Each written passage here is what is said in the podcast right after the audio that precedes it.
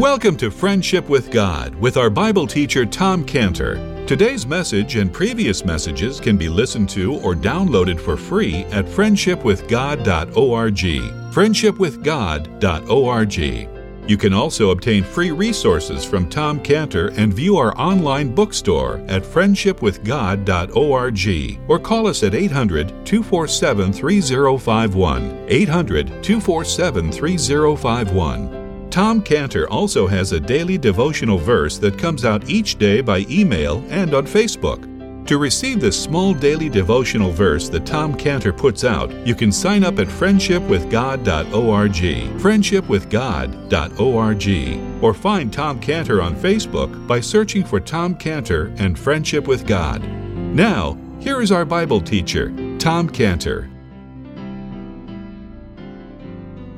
I made me gardens and orchards, and I planted trees in, in them of all kinds of fruit. I made me pools of water to water with the wood that bringeth forth trees. I got me servants and maidens, and had servants born in my house. Also, I had great possessions of great and small cattle above all that were in Jerusalem before me. I gathered me also silver and gold, and peculiar treasure of kings. I got me men singers, women singers, the delights of the sons of men as musical instruments that are of all sorts. So I was great and increased more than all that were before me in Jerusalem. Also my wisdom remained with me.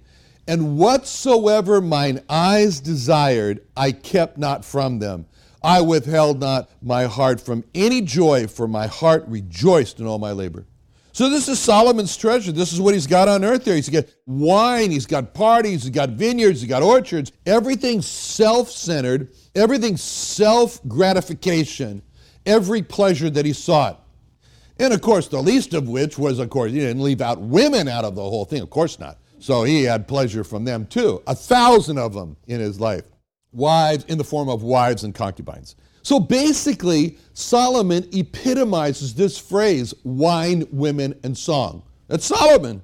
And isn't it interesting that he talks about, Solomon talks about in verse 10 of Ecclesiastes 2.10, Ecclesiastes 2.10, he says, Whatsoever mine eyes desired, I kept not from them. Eyes desired, just like it says in 1 John 2.16. 1 John 2.16, for all that's in the world, the lust of the flesh, the lust of the eyes the pride of life. It's not of the Father, it's of the world. So Solomon's eyes were desiring, just like the first sin that happened on earth and to Eve in Genesis 3 6. Genesis 3 6, it says, The woman saw that the tree was good for food, pleasant to the eyes, tree to be desired. And this is what the Lord is talking about when he's referring in verse 23, Matthew 6:23, 6:23, if thine eye be evil, thy whole body shall be full of darkness. If the light that's in there be darkness, how great is that darkness? And that puts Solomon dead in sight there of the man who's desiring these eyes. He's right down the state, he's right down the middle of the road in the state of darkness.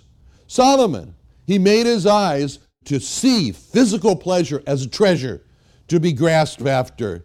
This is what he's talking about in, in Ecclesiastes 2.11. Ecclesiastes 2.11, Then I looked on all the works of my hands had wrought and my labor had wrought, and it was, and he says, Behold, all was vexation and vanity, vexation of spirit, no profit. He looks on all this and he says, when he talks about vanity, it's an emptiness. He says, What I saw, what I did was just brought me emptiness and trouble in my soul. No peace, no happiness, no contentment, just kind of a restless anxiety of emptiness. And this is what happened to Solomon when he made pleasure his treasure. And he set his eyes on this to achieve, and he's flying high. He's flying high for a period of time. But like all who fly high, like all who choose to live in the fast lane of life, it's a bad landing. It's a bad landing. And this is exactly what the Lord wants to spare us from wasting our lives in verse 19 of chapter 6 19 uh, matthew lay not up for yourselves treasures upon earth. You know it's very important in these two verses in verse 19 and 20 when he talks about lay not up for yourselves but lay up for yourselves treasures in heaven. That word yourselves is very important.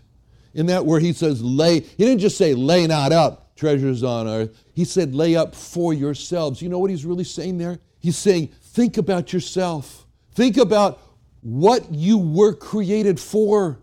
Think about what your destiny should be. Think about when you lay up for yourselves treasures on earth, when you think about yourself, that's chump change for you. You've sold out short. You sold out cheap because you were created for God. You were created for heaven. You were created for much more than these things that Solomon went after. And so, if you said, well, what do you mean by treasures on earth? What do you mean by treasures on earth? Well, the answer is Solomon is the great example. The person who laid up treasures on earth and it brought him a broken heart. And the Lord Jesus wants to save, save us from a broken heart. So he says, let me just give you some advice in verse 19. Don't do it. Don't, don't lay up for yourselves treasures upon earth. And to his followers, it's like verse 19, he, he's like saying to his followers, Look, remember me? I'm your Savior. Let me save you from wasting your life by going after what is going to destroy you. But I'm telling you, as your Savior speaking, lay not out for yourselves treasures upon earth. And, and, and, he, and in verse 19, he could almost add the words, like Solomon did. Lay not up for yourselves, lay not up for yourselves wine upon earth, like Solomon did. Lay not up for yourselves parties upon earth, like Solomon did. Lay not up for yourselves treasures of vineyards or orchards, uh, uh, possessions, lots of women, like Solomon did.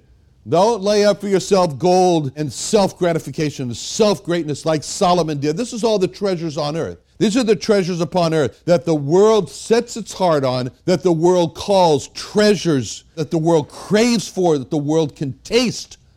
And those are very real to the world, obviously, right? But he's saying, look, just as there are the, the, the, just as real as the treasures on earth are, there is just as real the treasures on heaven. Just as real. And I want you to taste those and I want you to crave those. And so ask the question now okay, we see what the treasures on earth are. What are the treasures in heaven that he's talking about here? Okay, well, it's kind of interesting that um, there's so much in the world today that makes us sad. We have to talk about it, but you know, just this last 24 hours, the murders in Dallas, not Dallas, the murders in Houston, where was it? El Paso. I don't even like to remember it. The murders now in Dayton. You know, that so much makes us sad. Now, that's just kind of uh, in the news and then in our personal life. So much makes us sad. And so, what we really long for, what we really long for, is a consolation, a consolation from the sadness. Isn't that an interesting word? Consolation. Consolation means like a relief, a relief from it all already. And this is a word that is used in the Bible, consolation, when in regard to treasures on earth, in regard to riches on earth. When it's talking about the rich, when the Lord is talking about the rich, in Luke 6:24, Luke 6:24, he says, "Woe unto the rich! Woe unto you that are rich." Luke 6:24. For you have received your consolation. You got it. And it's interesting that when you look at the names of the Lord that is given in lists, you know, there's lists of the names of the Lord, you know, it's the Savior and the King and the Lamb and God. But there's one name that the Lord Jesus you don't find on those lists. And it's a name that appears in Luke 2.25. In Luke 2.25, there was a man named Simeon, and he gave a name to the Lord which is very unusual. And you find that in Luke 2.25 where he says, Behold, there was a man in Jerusalem whose name was Simeon, and the same man was just and devout, waiting for the consolation of Israel. And the Holy Ghost was upon him. The Lord Jesus, when he's waiting for the consolation of Israel and he finally sees the consolation of Israel, it's a person. And the person is the Lord Jesus Christ. He's called the consolation of Israel because for all of Israel's trouble, Israel has so much trouble that they're going to have a period in their life which is called Jacob's trouble. It's Jacob's trouble. It's pretty bleak. And so their one relief, their one joy is the consolation of Israel. That's the Lord Jesus Christ. So, what we see here when we compare the consolation, the, woe to the rich, because they received it, and the consolation of Israel, we can understand there are two consolations. There's a consolation of earth, like riches, and there's a consolation of heaven, like the Lord Jesus Christ. And so, Solomon has showed us the consolations on earth. What are the consolations of heaven? Okay, there was a day when the disciples were all excited and they were all happy because they saw evil spirits that were subject to them, that obeyed them. And the Lord Jesus, when they came and said, Do you know what happened? This, the evil spirits would listen to what we had to say. And the Lord Jesus said, Don't be happy over that. I'll give you something to be happy about. And he said in Luke 10 20, Luke 10 20, Luke 10 20, notwithstanding, in this rejoice not that the spirits are subject unto you, but rather rejoice because your names are written in heaven.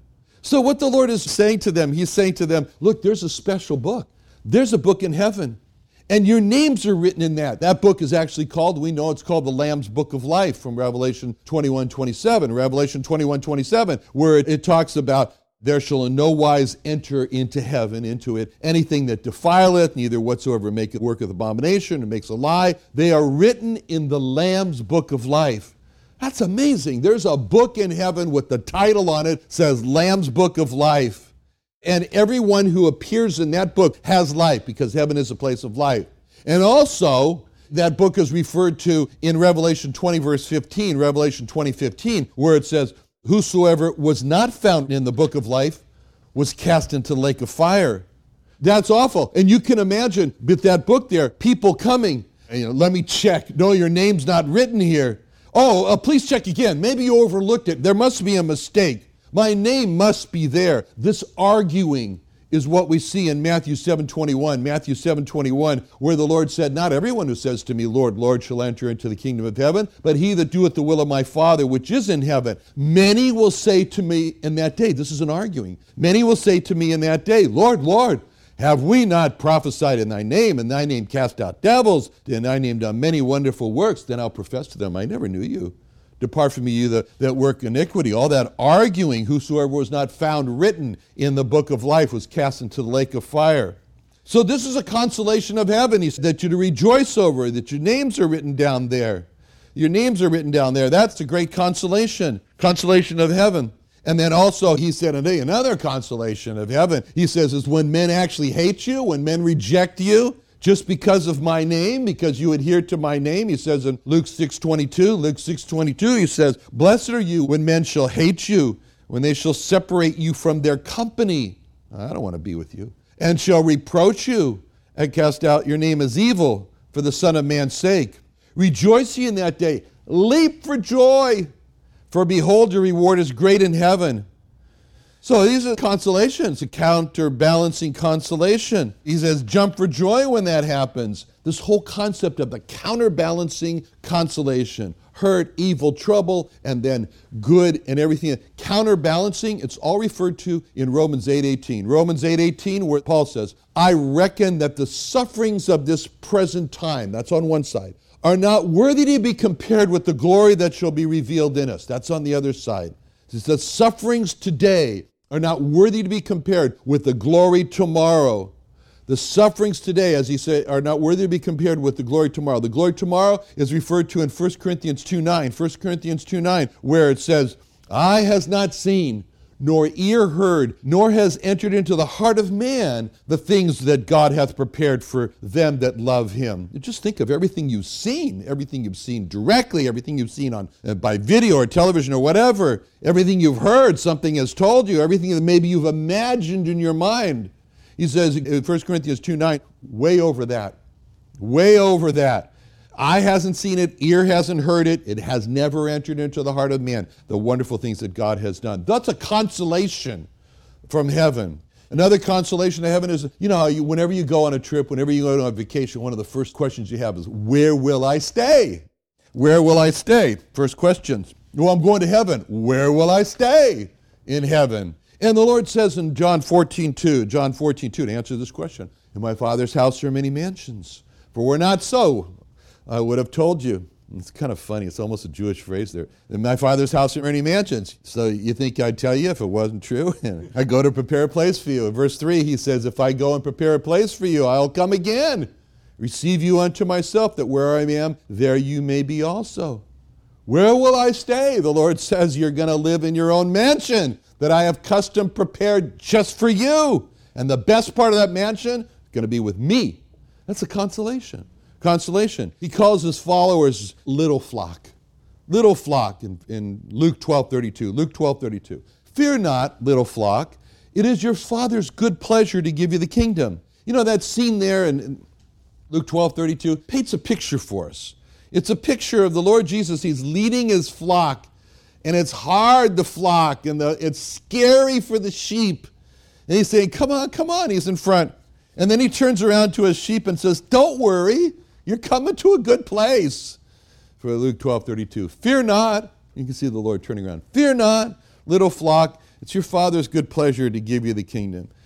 It's a consolation of heaven. Well, when we read about this subject of the treasures in heaven, and you can't help but ask yourself the question what are these treasures in heaven? And some might say, oh no, the treasures in heaven is gold. gold. Well, gold is described in Revelation 21. Revelation 21 21. Revelation 21 21 says the 12 gates were 12 pearls. Every several gate was of one pearl. The street of the city was pure gold, as it were transparent glass. So the street of the city in heaven is pure gold. So if the street's going to be gold, that means that the street is going to be paved with gold. And so gold is going to be so common, it's going to be pavement on the streets. That's a treasure. I mean, you know, but yeah, it's great to be there, but it's not a personal treasure. And then we might think, well, okay, gold, okay. Crowns. Yeah, that's a treasure. Crowns. Who's going to get crowns? Okay. And that's true. The Bible does talk about crowns who we're going to receive in heaven. It says in 2 Timothy 4 8, 2 Timothy 4 8, henceforth there is laid up for me a crown of righteousness, which the Lord, the righteous judge, shall give me at that day, not to me only, but unto all them also that love is appearing. Oh, there's a crown, a crown of righteousness is given to everybody who loves is appearing. Okay. James 1:12, James 1:12 says, "Blessed is that man that endureth temptation, for when he is tried, he shall receive the crown of life." which the Lord hath promised to them that love him. All right, crown of righteousness, crown of life, okay. 1 Peter 5 4, 1 Peter 5 4 says, When the chief shepherd shall appear, you shall receive a crown of glory that fadeth not away. Okay, crown of righteousness, crown of life, crown of glory, different crowns, different crowns. And so the question is, are those crowns the treasures of heaven? Well, we see people wearing crowns in heaven in Revelation 4 4. Revelation 4 4. Round about the throne were four and twenty seats, and upon the seats I saw four and twenty elders sitting clothed in white raiment, and they had on their head crowns of gold. Ah, crowns of gold. They're sitting. Okay, is it those crowns of gold that are treasures in heaven that are being referred to in Matthew 6 20? Well, the next verse after that, I mean the verse following that, Revelation 4:10. Revelation 4:10 says, the four and twenty elders fall down before him that sat on the throne and worship him that liveth forever and ever, and cast their crowns before the throne. So here's these people, they're wearing these crowns of gold, they're taking off their crowns, and they're casting them in worship to the Lord Jesus. And the question is, did anyone think, hey, those crowns are my treasures laid up in heaven? Hey, that crown's my treasure. I better go get my treasure back. It doesn't look like gold. It doesn't look like crowns are the treasures in heaven that are referred to in Matthew 6:20. Well, the Lord in Matthew 6 has been talking about treasures on earth. He says, don't lay those up. And then he's talking about treasures in heaven. He says, lay those up. And so we're, again, we're kind of stuck with what's he talking about? Those treasures in heaven. We know about treasures on earth. What's he talking about? Well, we've seen, you know, it doesn't sound like it's gold or crowns. So to kind of get a, a, feel and an idea for what are these treasures in heaven, it seems so ethereal. What are these treasures in heaven? What we have to do is go back and consider one of the tribes in Israel, which was the tribe of priests. The tribe of priests were the Levites. As a matter of fact, even though there were 12 tribes of Israel, as you know, there's only one tribe that's called the priests, the Levites. But yet, God called all of Israel to be, in a sense, part of this tribe, part of these tribes of Levites, because he called all of Israel to be priests. He says, if you follow me in, in Exodus 19, 6, Exodus 19, verse 6, he says, and ye shall be unto me a kingdom of priests and a holy nation.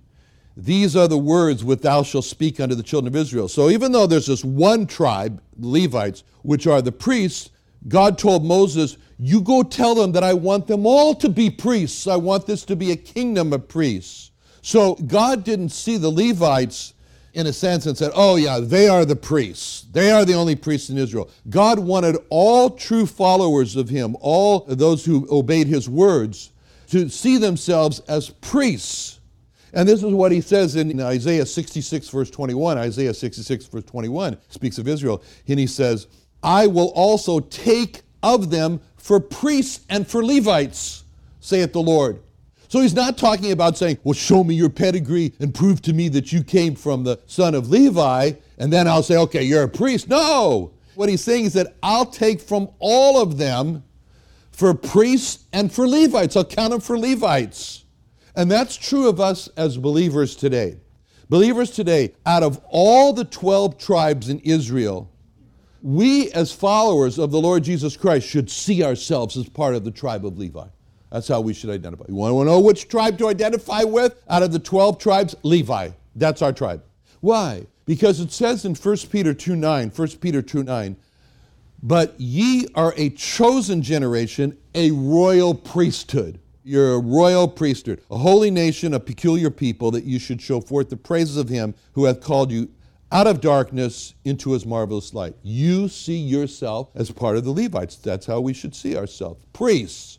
And just as God said, I will take out of Israel and make them priests, I'll make them Levites. That's what God did for us. He made us priests. It says in Revelation 1 6, Revelation 1 6, the saved in heaven say, He hath made us kings and priests unto God and his Father. To him be glory and dominion forever and ever. Amen.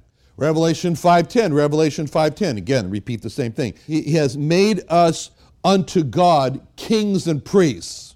Kings and priests. And in Revelation 26, Revelation 20, verse 6, Blessed and holy is he that hath part in the first resurrection. On such the second death hath no power, but they shall be priests of God and of Christ, and shall reign with him a thousand years. Over and over again, you see believers are called priests. So we see ourselves as part of the tribe of Levi. That means that we got to see ourselves as the Levites, especially in the time when it came time for all the tribes to receive their treasure on earth, their inheritance of land in Israel. So Joshua now he conquers, Joshua the conquering, he enters the land and he now starts to, to parcel it up to give a parcel of land to each tribe. That's their treasure on earth. That's their land. That's their inheritance. So now, when it comes time for the Levites, for Joshua to give the land to Levites, it says in Joshua 13:33, Joshua 13:33, but unto the tribe of Levi Moses gave not any inheritance.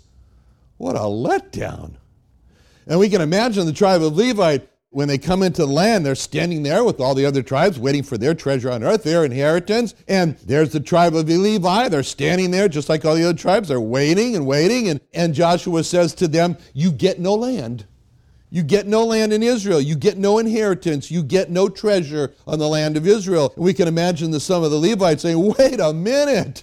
We're not second class citizens when it comes to being a tribe. What do you mean we get nothing in the land of Israel? Don't you know that Levi was the third son that was born to Jacob after Reuben and Simeon? Why should the last son, Joseph, last son born to Jacob, Joseph, why should he get land? Why should he get inheritance? How come he gets a treasure on earth? And we're the third son. He's the last son. What's up with this? And Joshua replies, Nope, no land for you in Israel. No land for his Levi, no inheritance, no treasure on earth for you, Levi. I mean, imagine Levi saying, That's just not fair. Not fair.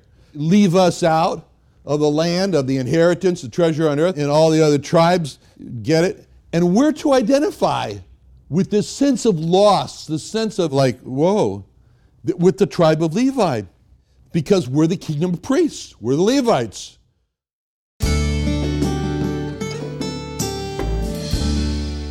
Another wonderful day studying the Bible with our Bible teacher Tom Cantor here on Friendship with God. Don't forget that today's message and previous messages can be listened to and downloaded for free at friendshipwithgod.org. Friendshipwithgod.org. You can also go online to find free resources from Tom Cantor and our online bookstore at friendshipwithgod.org. You can also find Tom Cantor on Facebook, and you can also go to friendshipwithgod.org and sign up for his daily devotional. Tom Cantor is also the founder of Israel Restoration Ministries. You can visit that website at israelrestorationministries.org. You can write to Tom Cantor at P.O. Box 711330, P.O. Box 711330, Santee, California. Santee, California 92071. Or email Tom Cantor at tomcantor at friendshipwithgod.org. Tom Cantor at friendshipwithgod.org. Or for more information about Tom Cantor and Friendship with God and Israel Restoration Ministries, call us at 800 247 3051.